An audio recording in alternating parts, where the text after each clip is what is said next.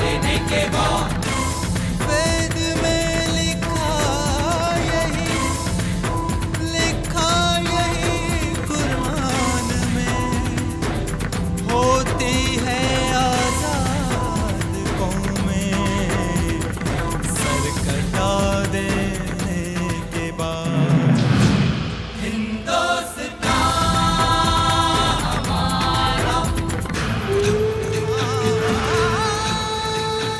हिंदुस्तान हमारा स्वाधीनता संघर्ष की महागाथा आजादी के रणबांकुरों की क्रांति कथा के जाने पहचाने और अनजाने पन्ने अनुसूचित जाति और जनजाति सहित सभी अमर बलिदानियों की प्रेरक कथाएं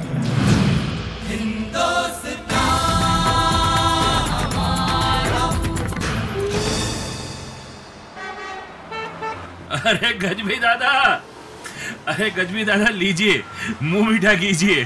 अरे आओ आओ आओ बेटा आओ, मुंह मीठा तो हम जरूर करेंगे, पर पहले ये तो बताओ कि ये मीठा किस खुशी में खिलाया जा रहा है। दादा नया मकान खरीदा है, बस उसी की खुशी में है, आप तो मुंह मीठा कीजिए। अरे बधाई हो बधाई हो, लो तुम भी मुंह मीठा करो। बस धन्यवाद दादा, आपको नए घर में जरूर आना है, याद रखिएगा। अरे पर ये तो बताओ बेटा कि घर खरीदा कहाँ है? अरे महात्मा फुले हाउसिंग सोसाइटी में। महात्मा फुले हाउसिंग सोसाइटी के नाम से हमें एक महान क्रांतिकारी नेता महात्मा ज्योतिबा फुले की याद आ गई। महान क्रांतिकारी ज्योतिबा फुले, मतलब ये कि महात्मा फुले सामाजिक क्रांति के वे अग्रदूत थे। ज्योतिबा नारी उत्थान के लिए हमेशा प्रयासरत रहते थे। अच्छा गजबी काका, सुना है कि ज्योतिबा ने सर्वहरा वर्ग को सामाजिक दासता से मुक्ति दिलाने के लिए उन्होंने महात्मा की तरह ही जीवन भर संघर्ष किया। तुमने ठीक कहा है बेटा। तो दादा आज क्यों ना महात्मा ज्योतिबा फुले की कहानी सुना दो, इससे हमारी भी कुछ जानकारी बढ़ जाएगी। हाँ हाँ हाँ हाँ जरूर जरूर। ज्योतिबा के संबंध में काफी जानकारी तो उनके इंटरव्यू से मिल जाती है। अच्छा, वो 16 नवंबर 1852 का दिन था जब नगर मुंबई के गणमान्य व्यक्तियों की उपस्थिति में शासन ने उन्हें सम्मानित किया।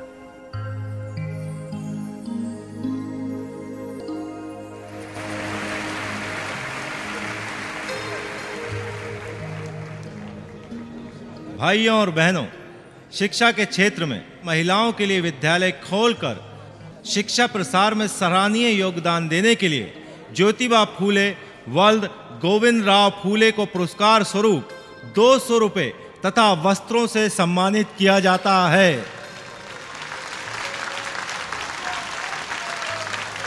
मुंबई के राज्यपाल के लिए श्री फूले को ये सम्मान पुणे कॉलेज के सुपरिटेंडेंट मेजर थॉमस कैंडी प्रदान करेंगे।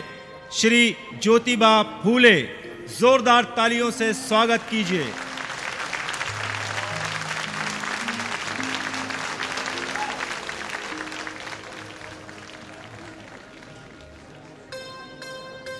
ज्योतिबा जी नमस्कार। नमस्कार। मैं यहाँ के प्रमुख समाचार पत्र का रिपोर्टर, आपका इंटरव्यू लेना है। अच्छा अच्छा। ज्योतिबा जी इस सम्मान के लिए आपको कोटि कोटि बधाइयाँ। धन्यवाद धन्यवाद। सच तो यह है ये सम्मान सिर्फ मेरा नहीं है, बल्कि उन सभी कार्यकर्ताओं का सम्मान है जो नारी शिक्षा के लिए काम कर रहे हैं। हाँ? मेरा मानना है नारी की उन्नति या अवनति पर ही राष्ट्र की उन्नति या अवनति निर्भर करती है। ज्योतिबा जी, मूल रूप से आप कहाँ के रहने वाले हैं? बड़ा अच्छा सवाल किया आपने। मैं तो यही महाराष्ट्र का, हमारे पूर्वज या यूं कहूँ मेरे परदादा सतारा जिले के कटन गांव से निकलकर पुणे के पास पुरंदर तहसील के खानवाड़ी गांव चले आए। ओह हाँ, यहीं हमारे दादा शेतिबा का जन्म हुआ। यहीं हमारे पिता श्री गोविंद राव जी और उनके 2 भाइयों का जन्म हुआ और हम भी यहीं पैदा हुए। अच्छा अच्छा। हमारे दादा शेतिबा को पेशवाओं ने उनके काम से प्रसन्न होकर 35 एकड़ जमीन उपहार में दी थी। अच्छा। ज्योतिबा जी, आपका उपनाम फुले ये क्या प्रदर्शित करता है? हमारी जाति के परंपरागत फूलों के व्यवसाय को बताता है। ओह। भाइयों द्वारा घर से निकाले जाने पर हमारे पिताजी ने पुणे आकर फूलों की निजी दुकान खोल ली थी। अच्छा। ज्योतिबा जी, अपने बचपन के बारे में कुछ बताएं। हाँ, क्या बताएं। माँ बाप की अभावों और जातिगत भेदभाव और तिरस्कार से व्यथित जिंदगी में हमारा आना एकमात्र खुशी की किरण थी। सो माँ चिमना बाई ने हमारा नाम ज्योतिबा रख दिया। अच्छा। पर माँ का तो हमें चेहरा भी ठीक से याद नहीं। मतलब जब हम सिर्फ 1 वर्ष के थे माँ हमेशा हमेशा के लिए हमें छोड़कर चली गई। ओह। मेरी अपनी मौसेरी बहन सगुणा बाई को ही हमने अपनी माँ के रूप में पाया। वो विधवा थी। वैसे तो उन्होंने किसी स्कूल में शिक्षा नहीं पाई, पर व्यावहारिक अनुभव की वो बहुत धनी थी। एक मिशनरी के घर आया की नौकरी करते हुए वो अंग्रेजी बोलना और समझना तक सीख गई थी। अच्छा, अच्छा। तो ज्योतिबा जी, आपका लालन पालन आपकी मौसेरी बहन सगुणा बाई ने किया है। हाँ, वो बताती हैं लालन पालन के समय से ही उचित संस्कार देने, निर्भीकता, स्वाभिमान और नर सेवा, नारायण सेवा का पाठ पढ़ाने में उनमें और पिताजी में परस्पर होड़ सी लगी रहती थी। वाह। उनकी कामना थी मैं बड़ा फादर बनूं। अरे वाह। धन्य है मेरी आऊ। हम भाई बहनों के चरित्र निर्माण का श्रेय उन्हीं को जाता है। आपकी शिक्षा कहाँ हुई? अरे आप तो जानते ही होंगे, उस समय यहाँ 3 प्रकार के विद्यालय चल रहे थे। एक गुरुकुल की तर्ज पर पढ़ाते थे। जी जी। और दूसरे ईसाई मिशनरियों द्वारा संचालित स्कूल, और तीसरा अपना सरकारी स्कूल जिन्हें अंग्रेज सरकार चला रही थी। ऐसे ही एक स्कूल सर एटोस्किन पेरी ने हमारे शहर में खोला था। उसी में मेरा दाखला करा दिया गया था। अच्छा। ज्योतिबा जी, पर आम तौर पर तो उच्च वर्ग के बच्चे स्कूल में पढ़ने जाया करते थे। हाँ, आप ठीक कहते हैं। मेरे जैसे बालक का स्कूल की दहरी छूना एक अपवाद ही था। पर यह सब मेरी आऊ के आग्रह के कारण ही संभव हुआ। एक मजेदार बात बताऊं आपको? जी जी जी। जैसा कि आप जानते हैं, आमतौर पर शिक्षक जो निम्न जाति के बच्चों को कक्षा के आम बच्चों के साथ बिठाकर नहीं पढ़ाते थे। हमें कक्षा के बाहर अलग बैठकर पढ़ना होता था, और हम समझते थे कि हम विशिष्ट बालक हैं। इसलिए हमें कमरे के बाहर अहाते में सबसे अलग बिठाकर पढ़ाया जाता है। क्योंकि हम सब कक्षा के दूसरे बच्चों से काफी अधिक होशियार भी थे। अच्छा। अच्छा ज्योतिबा जी, स्कूल की कोई घटना जो आपको चुभी हो? हाँ। वो क्या है कि यूं तो पग पग पर हमें भेदभाव से गुजरना होता था। जी जी। हमें कोई गृह कार्य नहीं दिया जाता था, पर एक घटना ने मुझे बहुत दुखी किया। वो कौन सी? हुआ ये कि मैं शंका समाधान के लिए गणित के शिक्षक के घर गया।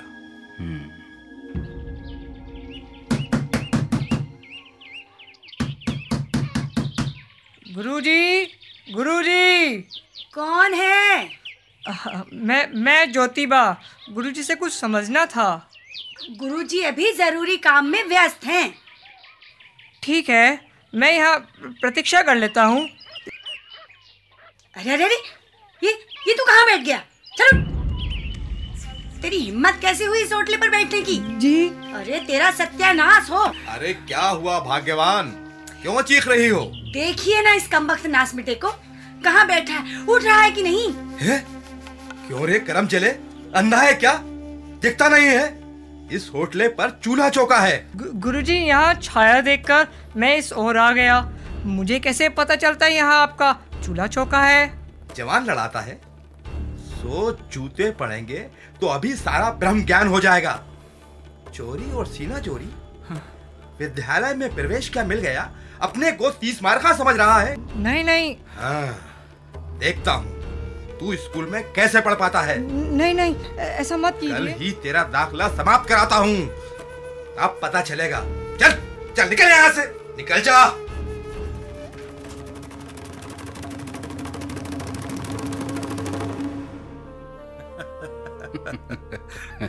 आखिर मुझे स्कूल छोड़ना पड़ा। ज्योतिबा जी, फिर आपने स्कूल छोड़ने के बाद क्या किया? अरे स्कूल छूटने पे अब क्या करता, पिताजी के साथ पैतृक धंधे में हाथ बटाने लगा। उस समय बाल विवाह का चलन था, सो 14 वर्ष की आयु में ही सावित्री बाई के साथ 1840 में विवाह कर दिया गया। उस समय सावित्री की उम्र 8 वर्ष की थी। यानी वर वधू दोनों अबोध थे। जी हाँ जी हाँ। ज्योतिबा जी, फिर पढ़ाई का क्या हुआ? अरे क्या होता पढ़ाई का, मन में लगन थी जी, सो मैं अकेला बैठा स्वाध्याय करता रहा। आखिर आऊ ने ईसाई पादरी फादर लैंडेड के सुझाव पर सन 1841 में एक मिशनरी स्कूल में प्रवेश दिलवा दिया। अच्छा। वहां अध्ययन के दौरान मुझे मानवता का अर्थ समझ में आया, मनुष्य के अधिकार व कर्तव्यों का ज्ञान मिला मुझे। सुना है आपने देश की आजादी के लिए भी काम किया है? हाँ बिल्कुल किया है। अब भाई देखिए, हुआ यूं कि उन दिनों पुणे में प्रसिद्ध देशभक्त लहूजी बुआ मतलब गुरुजी जी युवकों को देशभक्ति का पाठ पढ़ा रहे थे। उन्हें तलवार, भाला, पटा चलाना सिखाते थे।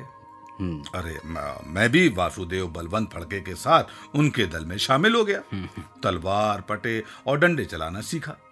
साथ ही हिंदू धर्म के सभी महत्वपूर्ण ग्रंथों को पढ़ा, मनन किया, धर्म और समाज की बुराइयों को खोज निकाला और मन में प्रण लिया, समाज में व्याप्त बुराइयों को दूर करके ही दम लूंगा।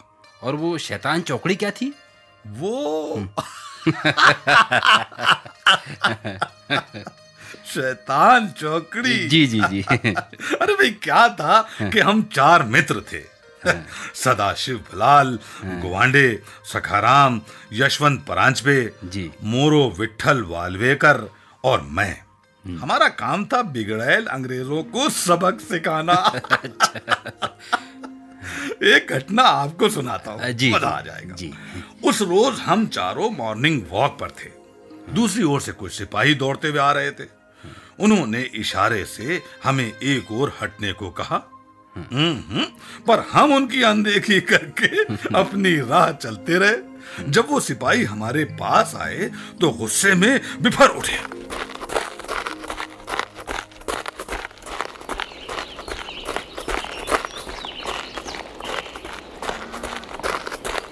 हे, तुमको समझता नहीं क्या? अरे क्या नहीं समझता? हम लोगों को रास्ता देने को छाना।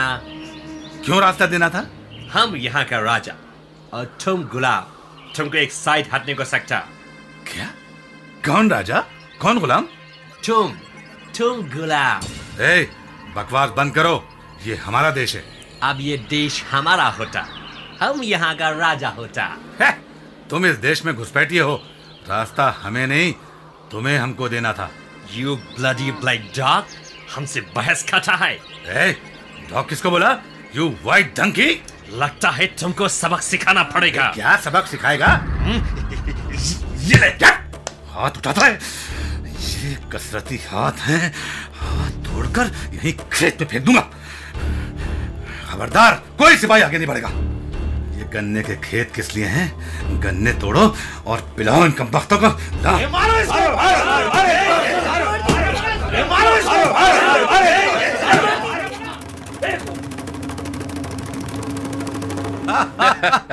गोवांडे गन्ने के खेत से मोटे मोटे गन्ने तोड़ लाया। अच्छा। और हम गुरुजी की डंडा चालन शिक्षा का पूरा पूरा लाभ लेते हुए उन सिपाहियों पर बिल पड़े। अच्छा।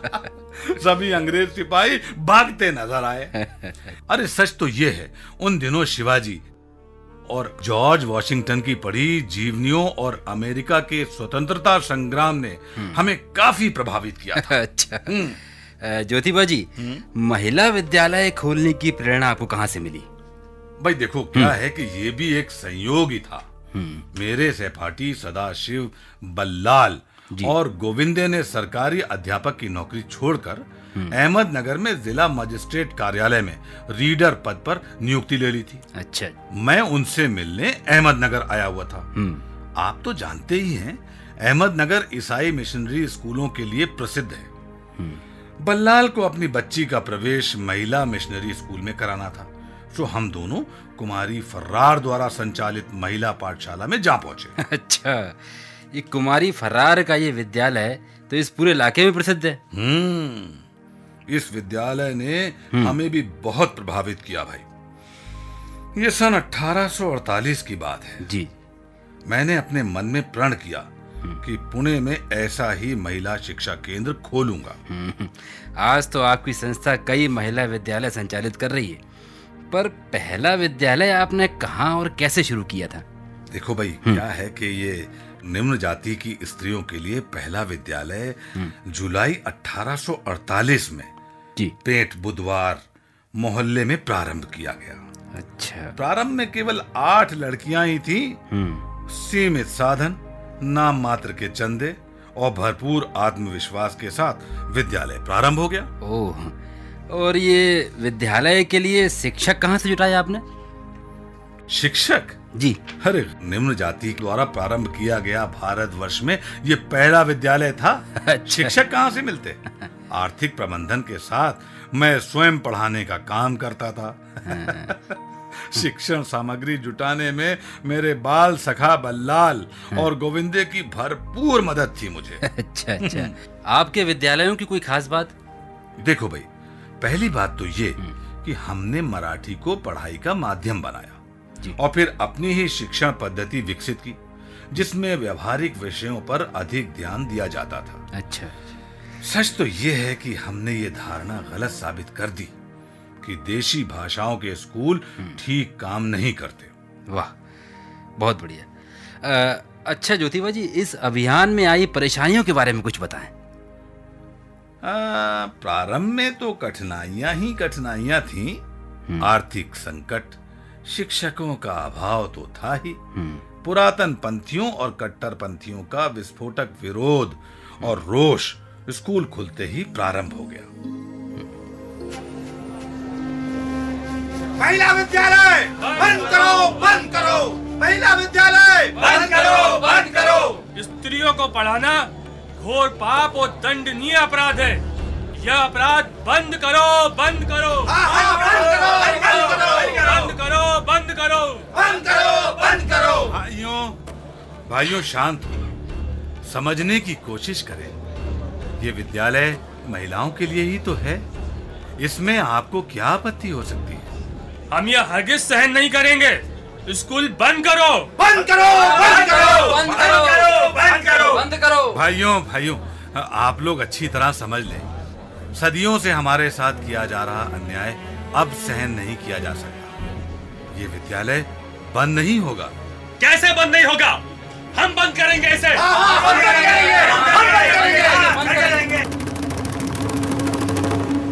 मोहल्ले के बाहुबलियों, क्या आप लोग यह विद्यालय चलने देंगे? क्या आप महिलाओं को पढ़ाने के नाम पर अभद्र आचरणों को सह लेंगे? नहीं, नहीं, नहीं करेंगे। किसी पुरुष द्वारा नारी को शिक्षा देना नियम विरुद्ध है। इससे नारी की लज्जा भंग होती है। इस पाप की सजा भुगतनी होगी। मारो, मारो, मारो।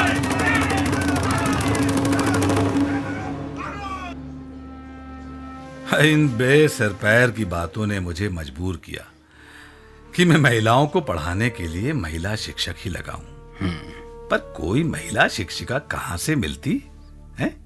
सो अपनी पत्नी सावित्री को राजी किया।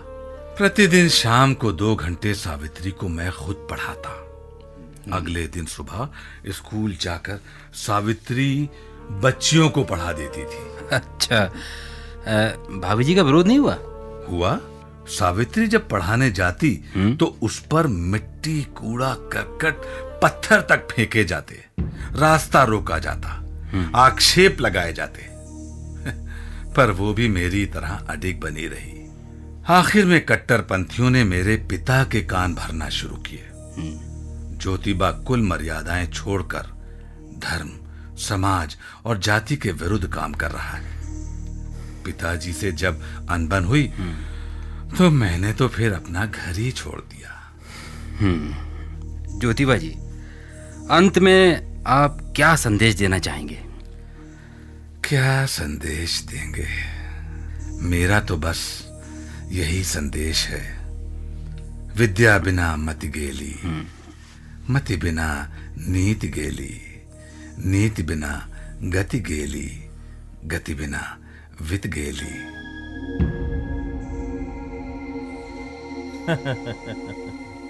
काफी विस्तृत इंटरव्यू था महात्मा ज्योतिबा फुले का। ज्योतिबा नारी उत्थान के लिए हमेशा प्रयासरत रहते थे।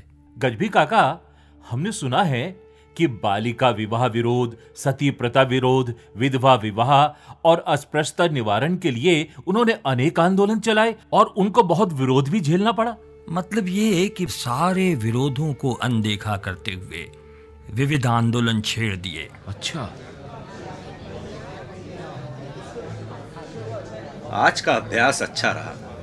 हाँ गुरुजी, वो आप मुझे जॉर्ज वॉशिंगटन की जीवनी पढ़ने को देने वाले थे ना?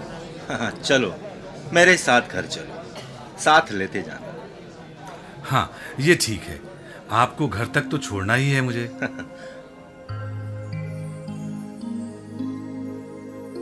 घर तो आ ही गया है, रुको मैं तुम्हारी पुस्तक मंगाता हूँ। जी जी। यामू, जरा मेरी पुस्तकों का थैला तो लाना। लाई पिताजी। पिताजी लीजिए आपका थैला। मेरी बेटी यमू जी, तुम इसका घुटा सिर देखकर हैरान हो रहे हो शायद। जी वो दुर्भाग्य से विवाह के 10 दिन बाद ही इसका पति नहीं रहा। धर्म की आज्ञा अनुसार विधवा केश नहीं रख सकती। गुरुजी अभी इसकी उम्र ही क्या है? 10 बरस की है। यही तो मैं कह रहा था। गुरुजी आप इसका फिर से विवाह क्यों नहीं कर देते? दूसरा विवाह? क्या कहते हो तुम, अनर्थ हो जाएगा। अरे गुरुजी मैं सही कह रहा हूँ, कोई अनर्थ नहीं होगा बल्कि ये एक सत्कर्म होगा। छी छी छी छी, कहीं किसी कन्या का दूसरा विवाह भी होता है?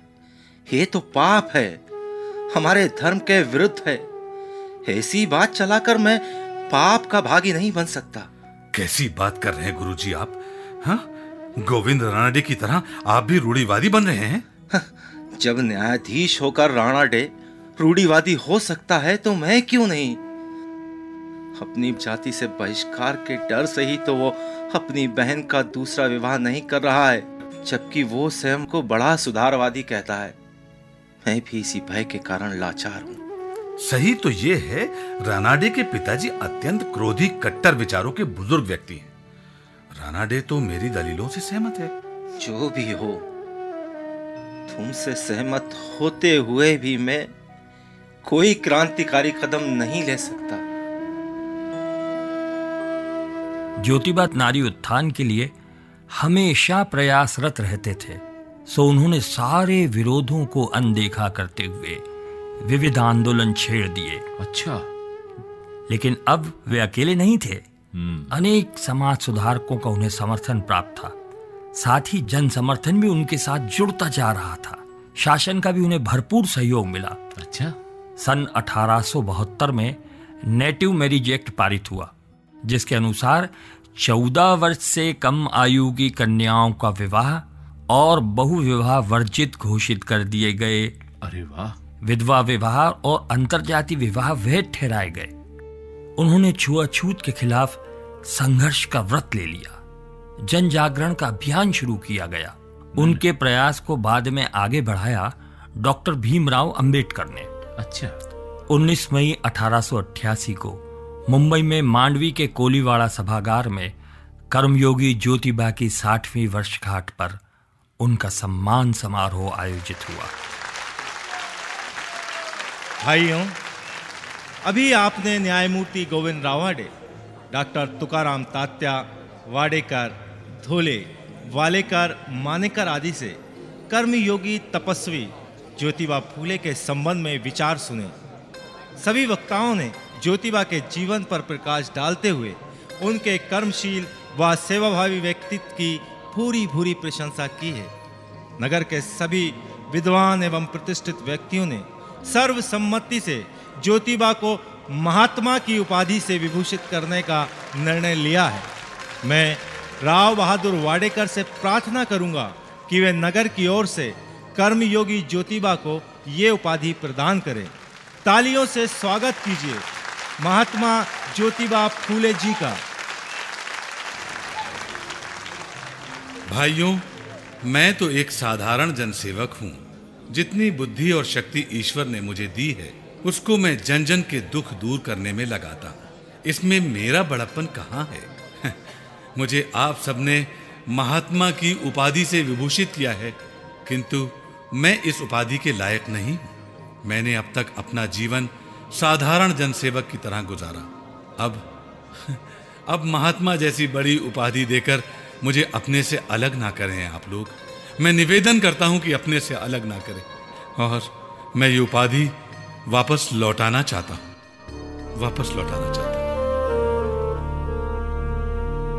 पर लोगों ने उनकी एक नहीं सुनी और ज्योतिबा अब से महात्मा ज्योतिबा फूले हो गए। 28 नवंबर 1890 को वो मसीहा सदा के लिए सो गया। एक दिव्य ज्योति परमात्मा में विलीन हो गई। जाते जाते वो अंतिम संदेश में कह गए, मृत्यु पर्यंत सभी कार्य धार्मिक मर्यादानुसार करें, पर मृत्यु भोज न किया जाए। उनका कहना था, कर्म को बोओ और आदत की फसल काटो, आदत को बोओ और चरित्र की फसल काटो, चरित्र को बोओ और फल की फसल काटो।